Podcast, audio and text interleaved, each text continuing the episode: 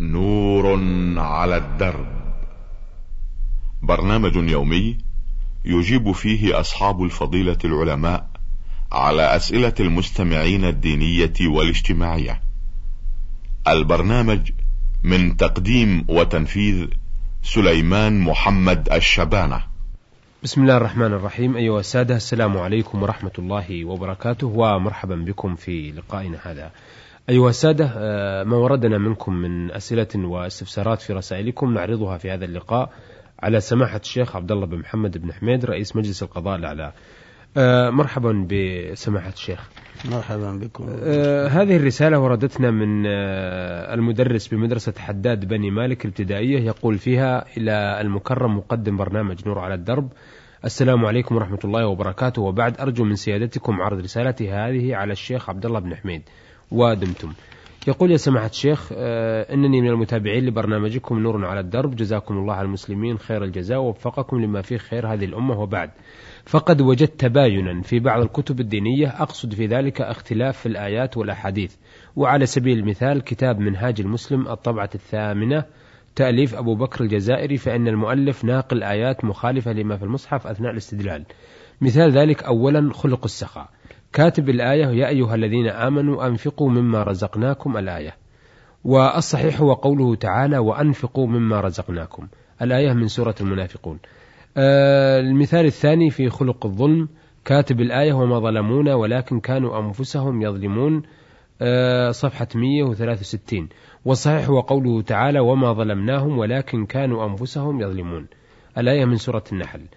المثال الثالث في جملة أخلاق ذميمة صفحة 168 كاتب الآية وما تفعلوا من خير فلن تكفروه وما تقدموا لأنفسكم من خير تجدوه عند الله. الآية والصحيح في المصحف قوله تعالى وما تقدموا لأنفسكم من خير تجدوه عند الله. الآية من سورة المزمل آية 20 فضيلة الشيخ إن هذه الآيات هي من جملة ما اطلعت عليه وربما هناك الكثير دون إدراكي لعدم حفظي لجميع الآيات إنني أرجو من سماحتكم لفت النظر إلى اللجنة المكلفة بمراقبة الكتب الدينية حفظكم الله. يا أخ مسفر بن سعد المدرس في مدرسة حداد بني مالك. تقول إنك اطلعت على كتاب منهاج المسلم للأخ الشيخ أبي بكر الجزائري وأن فيه آيات مغلوطة. منها قوله تعالى يا أيها الذين آمنوا أنفقوا مما رزقناكم. وقلت إنها في سورة المنافقين وأنفقوا مما رزقناكم. صحيح ما ذكرته من أنها في سورة المنافقين هي كذلك ليس فيها يا أيها الذين آمنوا. لكن لعل المصنف استدل بآية البقرة. فإن آية البقرة يا أيها الذين آمنوا أنفقوا مما رزقناكم من قبل أن يأتي يوم لا بيع فيه ولا خلة ولا شفاعة والكافرون هم الظالمون. ف فالمصنف يحتمل أن يكون استدلاله بهذه الآية وهي آية البقرة. أما آية المنافقين لم يكن فيها يا أيها الذين آمنوا بل فيها يا أيها الذين آمنوا لا تلهكم أموالكم ولا أولادكم عن ذكر الله ومن يفعل ذلك فأولئك هم الخاسرون. وأنفقوا مما رزقناكم من قبل أن يأتي من قبل أن يأتيكم أحدكم الموت. فيقول رب لولا أخرتني إلى آخر الآية. أما بالنسبة للآية الأخرى وما ظلمونا. وما ظلمونا فالآية وما ظلمناهم ولكن ما ذكرت يحتمل أن يكون غلط مطبعي. غير مقصود. وهذا يوجد كثير في الكتب وفي المصاحف حتى المصحف يوجد فيه أغلاط مطبعية تقع شهوا من غير قصد. فلا بأس بملاحظتها ونشكرك على ملاحظتك إلا أن المؤلف لا اعتراض عليه لاحتمال أن يكون ما وقع منه غلط بالنسبة إلى المطبعة أو بالنسبة إلى الكاتب لا سيما وقد ذكرت في سؤالك أنها هي الطبعة الثامنة. فبتكرار الطبعة وطبعة بعد طبعة لا بد أن يعتريها شيء من النقص أو الزيادة أو التغيير وإنما المحفوظ هو القرآن. إنا نحن نزلنا الذكر وإنا له لحافظون. أما كتب الناس فإنه يقع فيها ما يقع. ربما نقلوا الآية وبغير على غير موضوع على غير وضعها جهلا منهم أو أن الكاتب أو الطابع أخل بشيء من ذلك من غير قصد. والله أعلم. أيضا بالنسبة للمثال الثالث يقول وما تفعلوا من خير فلن تكفروه. هذه آية هذه آية آل عمران وما نعم. تفعلوا. فهي صوابها وما وما يفعلوا من خير فلن يكفروه والله عليم بالمتقين. ومثل آية المزمل كله يا وقع غلطا من من الطابع والله أعلم. ولا بأس إن شاء الله بملاحظة ذلك وتنبيه اللجنة التي هي تراقب الكتب وتراقب المصاحف بأن تلاحظ مثل هذا ونحوه جزاك الله خيرا وبارك فيك. أحسنتم. آه هذه الرسالة وردت من الخرج من المرسلة نورة من الخرج تقول أنا إحدى مستمعات برنامجكم نور على الدرب وأنا معجبة ببرنامجكم وأرجو من الله لكم التوفيق والآن أطرح أسئلتي هذه على فضيلة الشيخ عبد الله بن محمد بن حميد. آه، سؤالي تقول آه، شريت لي بيت من معاش بناتي مشاركة معهم حيث بعت ذهبي وحلي عندي بمبلغ ثلاثين ألف ريال وبقيته من بناتي وهن محللاتني به والأب ما رضي. يطلب من معاش بناته وهو بخير وله منازل وبيوت كثيرة. مؤجرة. والبنات من صغرهن لم يسأل عنهن. وخسارتهم وعددهم ثمان بنات. وله أولاد من آخرين. آه، ليس مني. ولي ابنه ليست من هذا الأب. ويقول اطرديه يعني اطردي البنت من إرث البيت وليس لها حق فيه. وهي الآن متزوجة والبنات في صغارهن والبنات في صغارهن لم يهتم بهن إلا هي وأولاده كلهن على عياله وبيته لم ينفع أحد منهم أخوانهم الصغار. هل يجوز طرد هذه البنت المتزوجة التي ليست من هذا الأب من الإرث من هذا البيت؟ نرجو الإفادة. يا أخت نورة من الخرج تقولين إن لك بنات وأن عندك حلي. بعتي بنحو ثلاثين ألفا وأن بناتك لهن مكاسب معاش فجمعت هذا وهذا واشتريت به بيتا وأن بناتك سمحن لك بذلك وأن أباهن يريد إخراج بنتك الأخرى التي هو ليس لها بأب وأبوهن له زوجة أخرى وله أولاد. فهل لك الحق أن تخرجي بنتك من هذا الميراث؟ نقول لك الأمور بيد الله فلا يعلم هل تموتين قبل بنتك المتزوجة أو أن بنتك تموت قبلك وترثينها أنت أو أن البنات يمتن ويرثهن أبوهن أو أن الأب يموت ويرثنه بناته. فلا يعلم متى يموت الإنسان إلا الله؟ إن الله عنده علم الساعة وينزل الغيث ويعلم ما في الأرحام. وما تدري نفس ماذا تكسب غدا وما تدري نفس بأي أرض تموت. إن الله عليم خبير. فالميت الأول منكم لا يعلمه إلا الله. الحاصل بالنسبة لسؤالك تقولين هل أمنع البنت من الميراث؟ لا. ليس لك الحق أن تمنعيها من الميراث. بل البيت لك ما دام أن بناتك سمحن لك به فهو لك أو أنه مشترك بينك وبين بناتك. أما الأب فليس له الحق أن يتدخل في ذلك ما دام أنه لم يسلم في قيمة البيت شيئا وإنما هو من قيمة حليك. ومن مكاسب بناتك وقد سمحن لك بذلك فالبيت لك بينك وبين بناتك اللاتي بذلن من قيمته ما بذلن إلا إن سمحن به كله لك فهو لك. وإذا مت فورثتك يرثون والذين من جملتهم بنتك المتزوجة الذي أبوها سبق أن تزوجك وقد طلقك. الحاصل أن البيت بينكم فإذا مت يرثه ورثتك والذين من جملتهم بنتك الذي ليس هذا أبوها وليس لك الحق في منعها من الميراث ولا يجوز لك ذلك. ثم لو منعتيها من الميراث ليس إليك. بل ترث حتى ولو لم ترضي رضيت أو لم ترضي والله أعلم. أحسنتم. أيضا هذه الرسالة وردتنا من الخرج من الأخت لام عين سين. أه تقول نحن بخير وفي مزرعة ووالدنا بخير ويعطينا بعض ويعطينا بعض الناس فضلاتهم لحيواناتنا. وأنا آمر لهم في المواسم ببعض الأشياء والخضرة من المزرعة. شيء يعلم عنه وشيء لا يعلم عنه أه الوالد.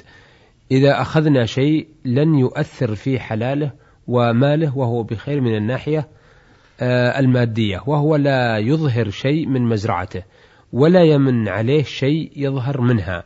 أفتونا جزاكم الله خيرا. يا أخت لام عين شين من الخرج. تقولين إن لك والدا وأن له مزرعة وهو بخير وحالته الدنيوية طيبة وأن لكم جيران يعطونكم شيئا من فضولاتهم للحيوانات التي عندكم. وأنكم وأنك تعطينهم في بعض المناسبات شيئا من الخضار. لا بأس بذلك. ما لم يضر بوالدك. أما أنك تعطينهم أكثر من اللازم أو تعطينهم ما يكون به ضرر يحصل به ضرر على أبيك فهذا لا يجوز.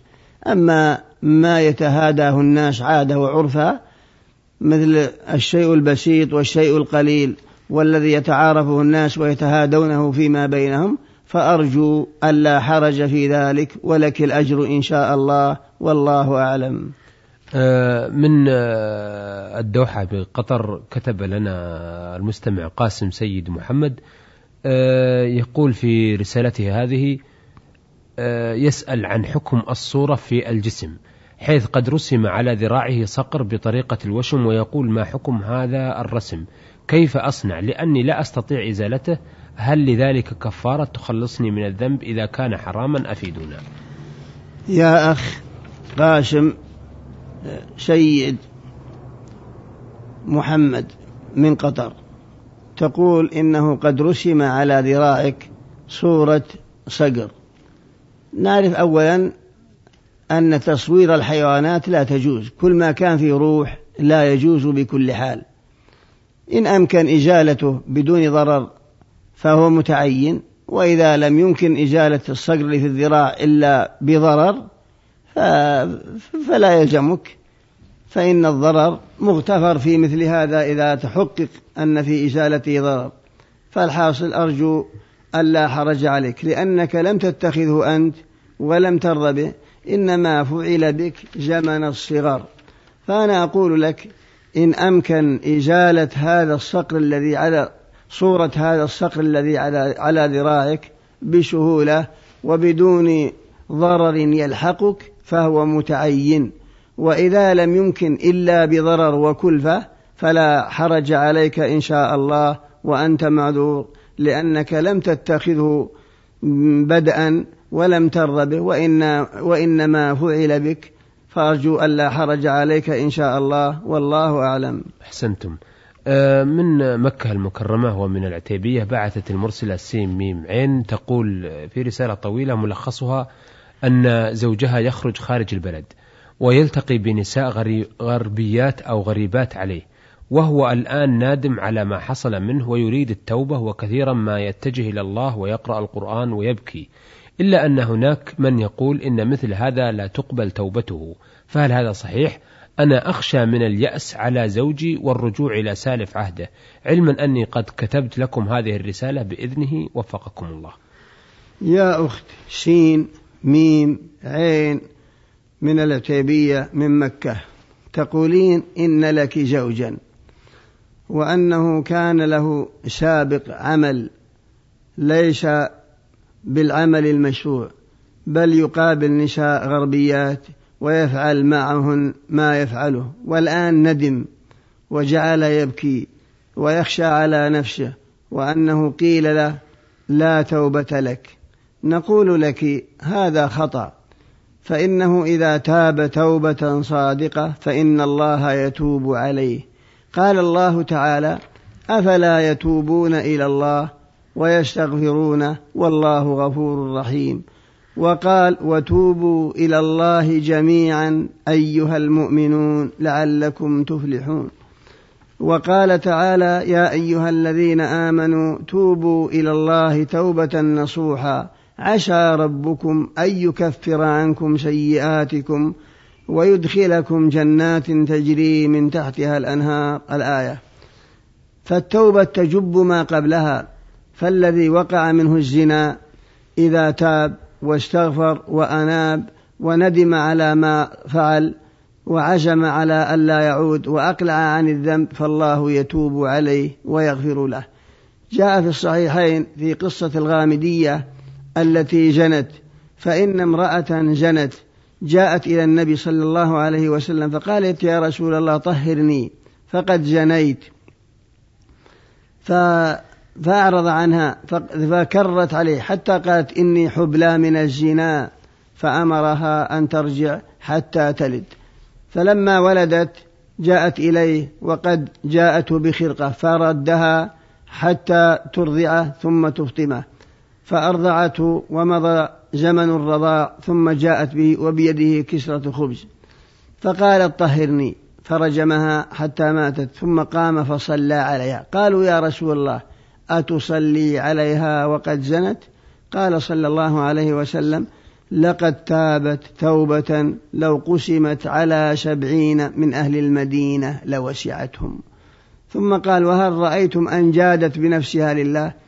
الحاصل أن زوجك إذا تاب توبة صادقة بأن عزم على ألا يعود وندم على ما فات وأقلع عن الذنب فالله يغفر له. ويتوب عليه. والقرآن أشار إلى هذا في قوله تعالى والذين لا يدعون مع الله إلها آخر ولا يقتلون النفس التي حرم الله إلا بالحق ولا يزنون. ثم قال ومن يفعل ذلك يلقى أثاما. يعني ومن يفعل الشرك ويقتل النفس ويزني. يلقى أثاما يضاعف له العذاب يوم القيامة ويخلد فيه مهانا إلا من تاب وآمن وعمل عملا صالحا. فأولئك يبدل الله سيئاتهم حسنات وكان الله غفورا رحيما. ومن تاب وعمل صالحا فإنه يتوب إلى الله متابا. فالله استثنى من تاب في حق المشرك والزاني وقاتل النفس أن الله يتوب عليه. والشرك أعظم من الزنا فالمشرك إذا تاب تاب الله عليه فكذلك الزاني إذا تاب توبة صادقة فإن الله يتوب عليه ويكفر عنه سيئاته ويبدل ويبدلها له بحسنات فربنا غفور رحيم حليم عفو يحب الإحسان ويرحم عباده جل وعلا والله أعلم. أحسنتم أثابكم الله. أيها السادة إلى هنا نأتي على نهاية لقائنا هذا الذي استعرضنا فيه أسئلة السادة مسفر سعد جبر المالكي من المدرسة أو آه، المدرس بمدرسة حداد بني مالك ابتدائية والمرسلة نورة من الخرج والمرسلة لام عين سين من الخرج أيضا وقاسم سيد محمد آه، من قطر في الدوحة وسيم ميم عين من مكة من العتيبية. عرضنا الأسئلة والاستفسارات التي وردتنا من هؤلاء على سماحة الشيخ عبد الله بن محمد بن حميد رئيس مجلس القضاء الأعلى شكرا لسماحة الشيخ وشكرا لكم أيها السادة وإلى لقاء قادم نستودعكم الله والسلام عليكم ورحمة الله وبركاته. نور على الدرب. برنامج يومي يجيب فيه أصحاب الفضيلة العلماء على أسئلة المستمعين الدينية والاجتماعية. البرنامج من تقديم وتنفيذ سليمان محمد الشبانة.